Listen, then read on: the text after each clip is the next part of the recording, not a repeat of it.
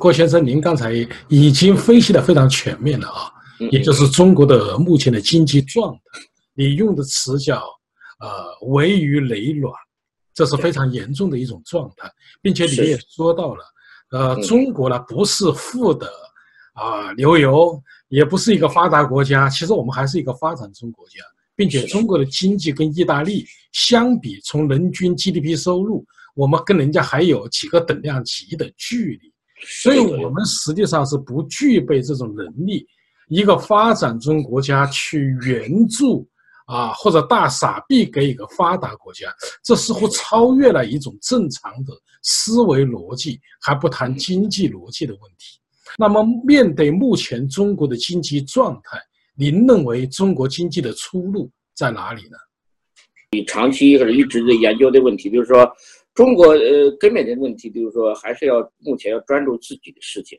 就中国的面临的这种这个三大差距，就是说两极分化现象已经非常严重了。就是毫无疑问，现在解决的问题的一个最关键就是我我一直在推动的，就是说十七大的时候呢，我推动陈其文呢就搞了一个十七大决议，就是一个叫做土地流转。那个土地流转刚刚开始的那那个意思就是说，不光是租的，是可以卖的，就是说。不管是个中国的农村土地是国是国有的或者集体所有的，这些都可以，只要是能够买卖他们这个土地使用权就好。这一点是实实在不过分，也不过也不是私有化。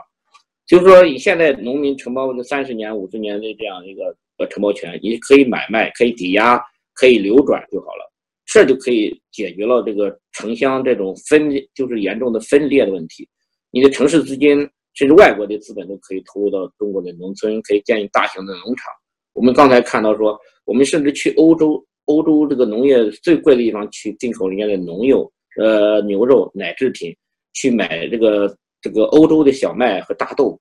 然后中国是世界上最大的农业国呀，是最人口农业人口最多的国家，怎么可能就是我们的农产品都要去往全世界采购呢？荒就就在这一点。这个就是说，可见就是中国的农业问题严重到什么程度？如果你解决了三农问题，中国基本上就是还是世界上的这个农业大国，不但保证了这个中国的农产品的自给，还可以像俄罗斯和越南这样的，可以保证这个中国的农产品。像呃，俄罗斯是最大的小麦出口国，像越南就是跟跟那个泰国哈，就基本上就是中国世界最大的农产品、水产品跟稻米的出口国。所以说他们，呃，做了些什么呢？就是简单的土地改革，只是把原来那个集体农庄的那个土地呢，就是分到各家各户允许买和卖，就那么简单。这个看起来是很小的一个动作，但是至少就是说它可以让城城乡的这种资金、人才、技术能到能到自由流通。能够流通的话呢，就会刺激这个农业的发展，就会全国各地就会产生大量的农场、适应农场、牧场。呃，还有这个呃其他的养殖场，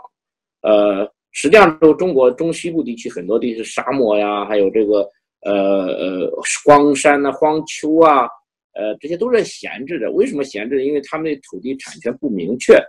就是也它也不是集体所有制土地，它也不是国有。像很多沙漠地区，整个都是就是完全荒废，在历史上它它就无主之地。这种无主之地，在这个全世界来讲，是在这个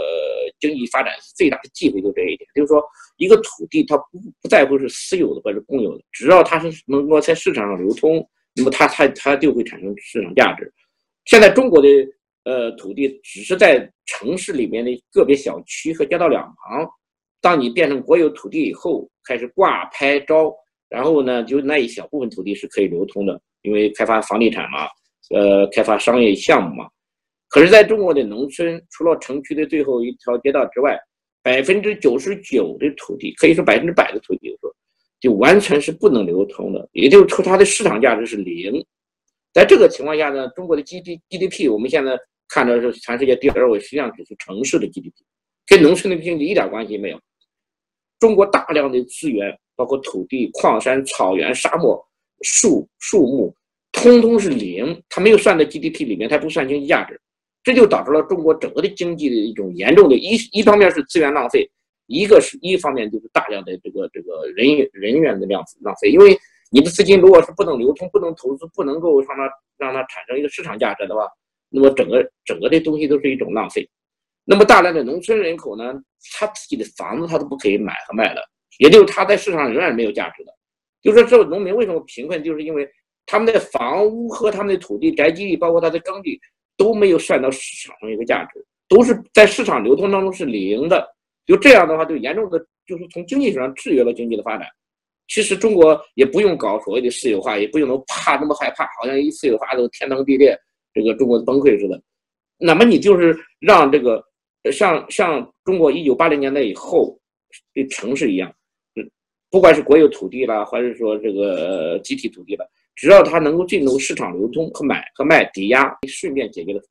呃基本的解决了这个经济上的这个问题最大的问题了。就如果如果它作为一种商品。一种市场化的流通的时候，它就可以开到得到开发。我有好多的这样的文章，就是说中国的很多的沙漠，你把它分成这个几千亩、几几百亩的这样这样的地块，然后在市场上抛售嘛。像像美国当年搞那个西部大开发，跑马圈地一样，大家去跑过去，谁拿到上面的这个土地上面的这个一个地契，那么那块土地就属于你了，就最快的私有化运动。那中国如果是不愿意搞私有化，那么觉得不好听，那好嘛。你就把它把它只是买和卖的这个叫做使用权就好了。那现在中国的城市里有一个呃城市经济为什么能够发展呢？就是一九八零年以后呢，从深圳开始啊，呃，中国的这个老百姓是可以买和卖这个国有土地使用权的，可能是七十年或者五十年呢。同时呢，你买的是你买那个房子呢，只有这个呃房子这个物业那一部分是你的产权，可是你买那个土地呢是都是使用权，没关系。到二零零七年以后呢，中国政府呢通过一项法律，就是物权法。这个物权法呢，其实那么大一条法律，说了说就一关键的一条，就是说，当中国的这个国有出土地出让三十年、五十年、七十年到期以后怎么办的问题。那么他有一句话就是可以继续使用。呃，实际上说，我们从经济学界来来讲，就是说我们可以把它改成这个原原来的一次性的这个土地出让金，变成那一种就是说。呃，每年像这个其他国家一样，这个物业税，就是说你用于使用这个土地物业嘛，是不管是是你是使用权也好，你所有权也好，好 OK，那你每年交一定的这个向国家交一定的这个物业税。现代经济国家基本上他们这个税收啊，一个是这个 income 税，就是个人收入税，一个人就另外一个就很关键的一个重大税收就是就是物业税，就是财产权税，就是土地或者说土地物业税。这个税呢，可以增加很大的国家财富，可以让这个国家有能力去照顾那些老弱病残呐，或者是投资其他项目。但中国目前这个物业税迟迟弄不下来的，为什么呢？因为是有钱人呢，他们是也同时有权，有权他不愿意给自己纳税，就奇奇怪的就是越富的人会越富，越穷的人就是越穷。然后呢，他拿像他可以从那个穷人身上拿税，但是不从富人身上拿税。就是中国的很奇怪的一个一个这个这个什么叫做叫做权官权观念，呃，官权的变成一个小利益团体，嗯，牢牢的控制这个整个社会的经济发展。所以，因为这个东这个问题呢，就是整个农村地区这个这个目前都是一种停滞状态，农民、农业和这个呃和农村都是脏乱差的一个代名词。如果说我我我一直在在推动说四中全会，如果我们在真正就允许这个中国的土地或者农村的物业呢，能够就是有偿的可以自由买卖、抵押和继承的话，就是说它的使用权也好，那么中国的整个中西部的西部地区、农村地区、边疆地区就会迎来很大的一个开发。这个大开发包括城镇化，包括这个农民的这个大量的土地可以就是相对集中来好，形成一个大型的农场，然后实行机械化，实行这个高科技企业这个农场。呃，会全国各地会有大量的这个高科技、这个大规模的这个私营农场出现。这种农场呢，就可以生产大量的这个粮食还有农产品，包括那沙漠沙漠地区可以改造成良田或者绿洲，会变成那个牧地啊，这个牧牧区啊、养殖啊、大棚蔬菜啊，或者甚至最差也可以弄成那个叫做太阳能发电站吧。像新疆那么多的这个光照那么充足，然后又没有雨的话呢，你就。它上面可以做这个太阳能发电厂，然后呢，下边呢，因为把这个阳光挡住了，都蒸发不是太厉害的时候呢，你你就可以利用地下水把这个土壤改造变成良田，这是一举多得的事情。整个西部开发展发展起来，就说不管这粮食问题，这些农民的这个收入也会暴也会暴增。他们如果能够卖掉这个这个，他们就是长期浪费那个宅基地啊。这个长这个中国的宅基地浪费到什么程度？我考察这个农村发现，百分之七十的宅基地都已经荒废了几十年了，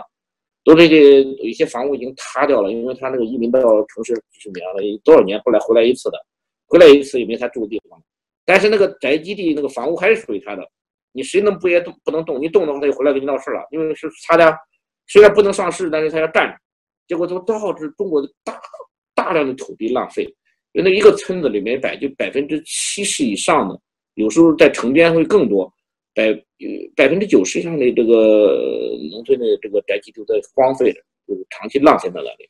如果这些这些土地可以卖和买和卖的话呢，它很快就会进入市场化这个配置，就会把很快转成良田、农田或者养殖场。那么农村地区里只剩下一两户，就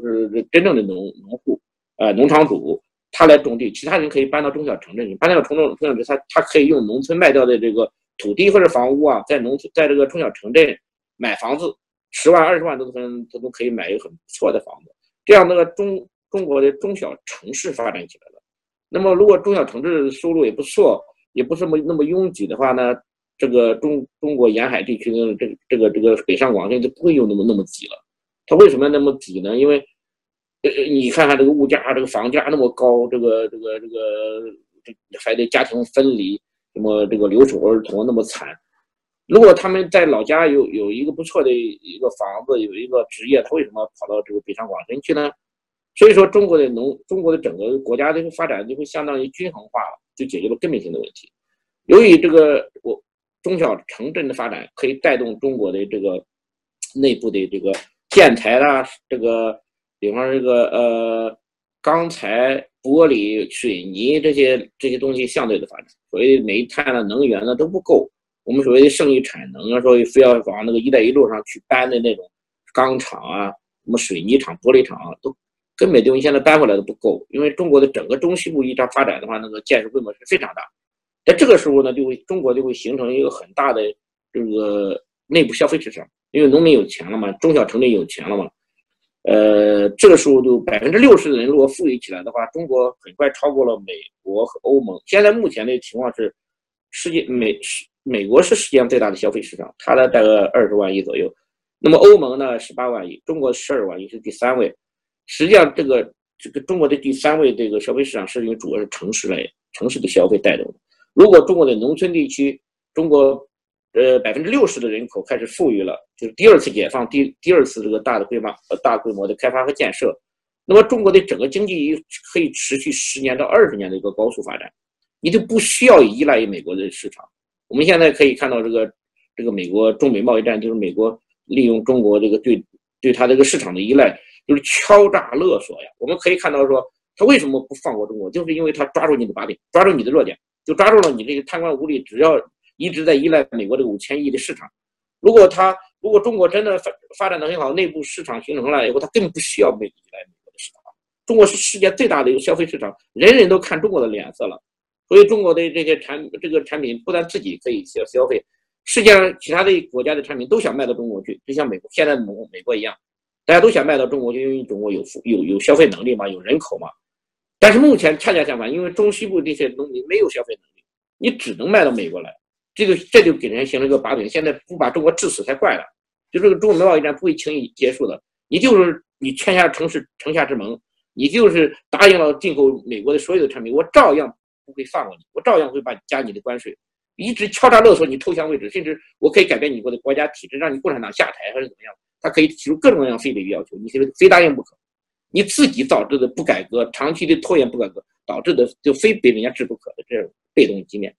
就是说，我们辛辛苦苦，我们这个这个不拿国家一分钱，再给国家出谋划策，呃，中西部开发这个这个三农改革这种东西，就是说，反而把我们排斥在外，反而反而把我们就是我们，我为什么那么生气？就是最近我写一篇文章，原来我在国内很容易发表的，不管就是说对还是不对，你要让我发表，那我不会大声，我不会海在海外发那么大的声。现在给我封了，结果就我不允许我发表，连连连我说话的这个权利都没有。你想这样？我非得把把这句话说完不可，我非得让全世界知道说你们错到什么程度，你可以把中国带到什么危险的一个地步，你甚至这样下去会中国会崩溃的。中国就说就已经没有毫无希望了。再这样下去，你在“一带一路”上就那两条，就那一条“一带一路”像就像那个那个沙祖康说的，会变成两条勒索呀，会变成两条纽带，会把你整个缠死，就会变成一个陷阱，就会变成一个，就慢慢把整个国家给套牢，就根本到你没法脱身。比方说你在在欧洲投资投资了几几千亿、几万亿，你在这个“一带一路”投资了几万亿美元，你能轻易脱身吗？你不完成那个项目，人家国家会放过你吗？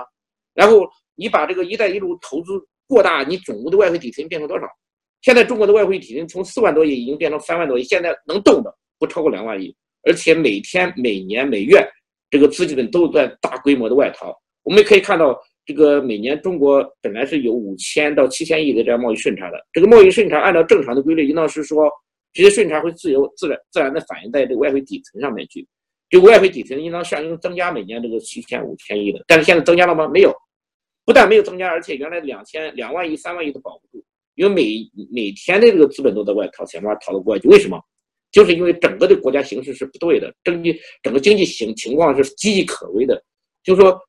过去这些年来的经济建设的老本儿已经基本上给吃光了。如果说我们再不面对现实，再不做深刻的改革，还在搞这个。这个瞎折腾，什么“一带一路”啦，经济一体化啦，什么大湾区了，这些我们看这些东西，搞这些东西背后一条就是一个官权在作怪，小集体利益在作怪。他们考虑的，他们围绕的只是他们个人的利益，他们的官和权的这权贵的利益，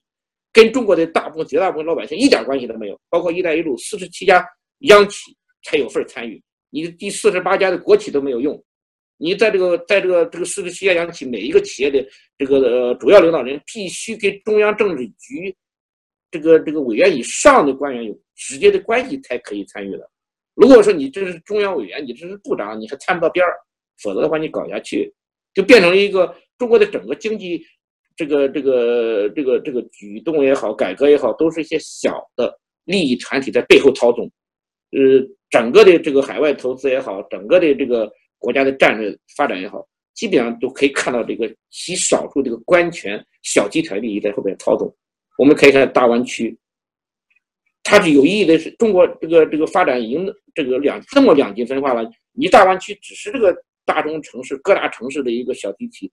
这个那那那几千万人在在在那搞，国家的资源、重点投资、重复建设都集中在那个地方。你想想看，你这些投资这些同时，那些人会越聚越多。那中西部地区那贫困地区那些真正需要资金和和技术和人才的地方，什么都没有。我就说，只知道说叫做锦上添花，而不懂这个雪里送炭。就是不谋一不谋全局者，就是难谋一遇；就是不局不谋万年者，不能谋一时啊。就说如如果你你做一个发改委也好，国家国家的一一个一个一个一个战略这个这个策划者也好。如果说你只想的是这个近水楼台先得月，向阳花木，这个这个早逢春，也就是你官和权最集中的地方，你得有钱有势力，就是把一个政治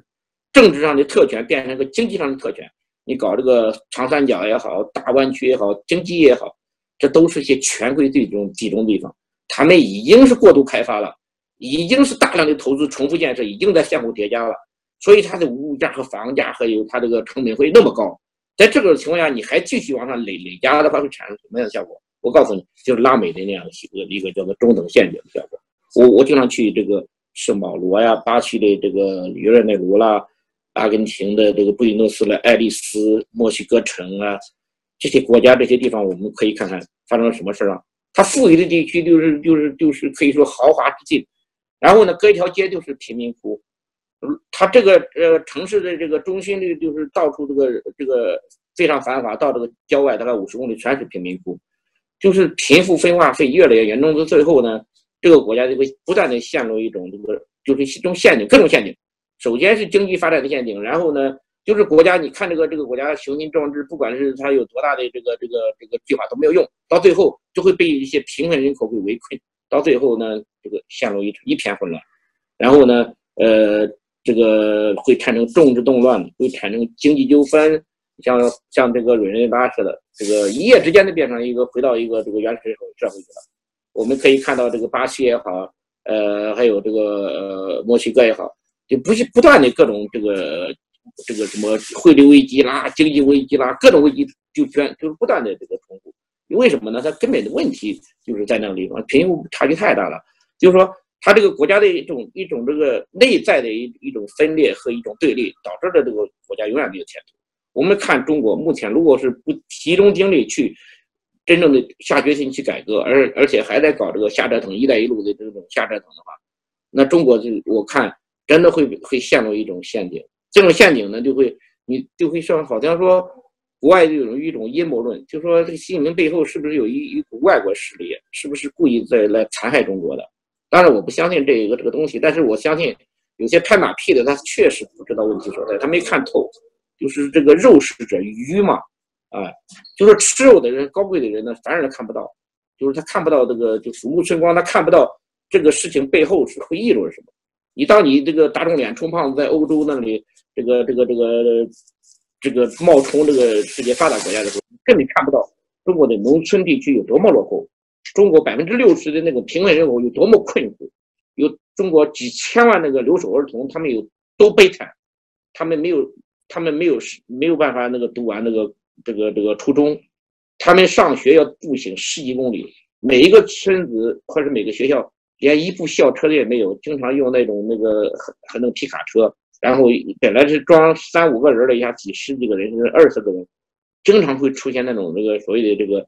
这个这个校车事故，一下子死几十个孩子、几百个孩子。呃，这个这个连续的一年，那个一个学校里出这个都死的时候，有时候这个那个孩子因为怕上学的，怕上学，怕这个坐那个那个那个非法校车不敢不都失学了。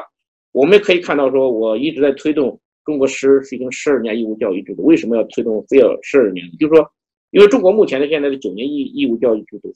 这个实行的不错。平心的而论的话，中国的这个呃中小学的，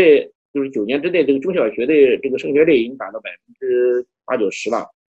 在全世界来讲还算不错的中国，至少比印度、比南亚国家还好，比这个拉美国家好很多。可是我们有个问题，就是高中阶段的这个义务教育始终没有推行。高中阶段为什么那么重要呢？就是中国有一个。很奇怪的现象就是高中塌陷，就说高当这个农村的这些孩子，呃，读完初中以后呢，他们面临再去读高中，他要交钱，交多少钱呢？钱也不太多，大概每年每一个学生大概一千两千块钱，但这点钱呢，就很使很多这些贫困家庭就放弃了读高中这种机会，他让孩子呢，初中毕业以后去打工去了，就结果造成了什么呢？就是中国的农村地区的中这个高中的升学率是。就是一下子塌下来了。那正常国家呢，像像韩国的这个高中升学率应该达到九十九。我们可以看到整个西方发达国家的那个百分之九十以上嘛，至少百分之五十、百九十五左右。像美国的百分之九十五这样。可是中国的这个高中的升学率不超过百分之五十哦。我说农村地区，它平均来讲是全国来讲百分之七十五，这一数也是很低的，因为农村拉下去了。如果专门拿拿拿拿这个农村地区的这个高中升学率来来单独来算的话，不超百分之五十，也就意味着中国农村地区这些孩子一半以上没有读到高中。这样的话，它就严重的影响这个中国大学的普及率。如果你高中生源不足的话，那么你你大学的录取率就是相对再高也没有用，因为你的生源不足，开始有那些该读书的人已经早就不读了。所以中国面临一个非常大的危机，就是教育危机。这种教育危机，我一直在推动，说是教育部有有有说是到二零零零年、二零二零年左右十二年义务教育，我不知道说，这这是二零零七年的时候决定的，我不知道为什么要再等三年。那那你等三年以后，是不是一下子可以实行这个十二年义务教育制度？也不是，他们说要分阶段，要分批分量的，这个一拖又不又不知道多少年。就这种就是重大的关键性的改革，这种拖延和滞后，导致了中国的一些根本性问题是越来越严重。我们可以看到，即便你现在真的实行义务义务教育十二年义务教育制度。仍然有一大批这个农村的这些父母啊，他因为他从来没有受受过教育，他也不不会把自己的孩子送到这个学校里去，结果导致了他世代贫困，也就贫困导致了愚昧，愚昧呢继续贫困，这都变成了一个死结。我们可以看到亚洲国家有几个有几个这么有死结的国家，我们看到这个菲律宾、泰国，我们看到这个南亚的一些呃这个孟加拉、印度，这些都是老牌的民主国家哟。我们可以说，像菲律宾和泰国是它的民主制度实行的比这个亚洲的这个日本、韩国、台湾甚至甚至香港还要早。但是这么好的制度，这么好的这个体制，它为什么这国家这么穷呢？根本原因就是其中这个国民呢，他每个国家都有百分之三十到五十的这个农村这个贫困人口啊是没有受过教育的，就这一点是最最至关最要命的，就是这个，就是南北地地区的贫困也一样，你包括印度还有孟加拉的情况更严重了，就是说他们的那个种族制度之下哈，就是那些贫困人口是永远没有机会读书的。也就是说，我们今天看到印度在蒸蒸日上，好像这个印度马上赶上了，你不用担心。我给你下个结论吧，就是印度永远不会好的。为什么呢？因为它这个国家始终有百分之三十到五十的这个贫困人口是是是文盲。在一个国家，如果你有那么多的贫困人口，或者是没有受过教育的人口的话，这个国家永远不会发展。我们可以看到世界上成功的几个例子，他们呃发展这么好的根本原因是什么？就是教育。我们可以看到韩国，韩国现在的这个高中。高中升学率达到百分之九十九，你说他的大学升学率高多少？吓你一跳的百分之八十五。你知道这个欧洲和美国的这个教育高中大学的这个普及率也也也没有达到这么高的百分之七十多，有像日本才百分之六十多。那像这个台湾的百分之四五十更低了。但是在西方发达国家来讲，它。只有英国和瑞士可以跟韩国差不多，都是百分之八十五到八十九这样的一个程度，就大学升学率。就这些国家为为什么就是这个呃，我们可以看到它的产业发展，它的这高科技，这个呃这个这个还有它的这个各种文化，呃，包括它的电影啊，这影响那么大，就是根本的原因就是它的整个国民这个教育程化教育化程度非常高，就是这个普及的非常非常彻底。这个朴正熙在一九八六年搞这个新生运动的时候，一个重点就是普及中学、高中义务教育制度，就强制、强制性的，就是这个免费普及这个义务教育制度。这个这个就导致了整个国家的他这个老百姓，这个人民的素质特别高。你可以看到韩国，你你去农村看一看，它已经没有什么农村这个概念了，就是它大城市和小城市已经非常发达了。呃，你可以，你你去。他看上每一个人，他很很百分之八十人会讲英文。为什么？他都说他上高中教育的时候，他英文是必须学的。你可以看到这个全世界的这个汽车，还有这个手机，哪个国家最强的是韩国？为什么呢？因为他他这个国家的国民呢素质特别高，他任何高科技的东西他接受非常快，他的竞争力特别强。包括他的影视在全世界都是很 popular。为什么这样子？是因就是因为他的高教育必然的结果。我们可以看瑞士。可以看英国，它哪一方面不是最优秀的？还有冰岛，这些小的国家，最根本的原因就是它的教育，它的教育的普及和它的提高，这才是改变国家和命运的一个根本性的原因。我们中国的近一百五十年来吃亏就吃在这个教育上面，就是你知道这个国家的这个普遍的人，大多数的人口素质跟不上去的话，无论什么样的制度，无论什么样的计划，无论什么治什么人的执政，都毫无作用。我们看到菲律宾和和泰国就是这样，他再好的制度，再好的这个这个这个体系都没有用，到最后他仍然是贫困潦倒。我们可以看到孟加拉和和印度这样，很多人认为他们发展很快，一定会超过中国了，超超超过其他的什么国家的时候，你不用担心，因为我我对那个国家很熟悉，我已经在那个国家农村待到几个月几个月在那待，他永远不会有发展前途的。中国也一样，如果不从。中国农村的这些义务教育就开始，呃，不从这个中西部这个改革和发展的开始，这个国家计划的再好也没用。你把这个长长三角、大湾区和经济翼介绍的像花一样都没有用。就晚晚一天经济动乱，这个老百姓、这个平民就像那个这个这个这个拉美国家一样，以一个垃圾围城，你所有再好的建设都通通归于垃圾。所以中国目前这种这个呃这个鼠目寸光。可以不但把中国目前的经济葬送掉，它可以把中国的前途都葬送掉。中国未来的几十年、几百年都可能会贫困潦倒，都不可能有个大的、大规模的超越，这是根本的问题。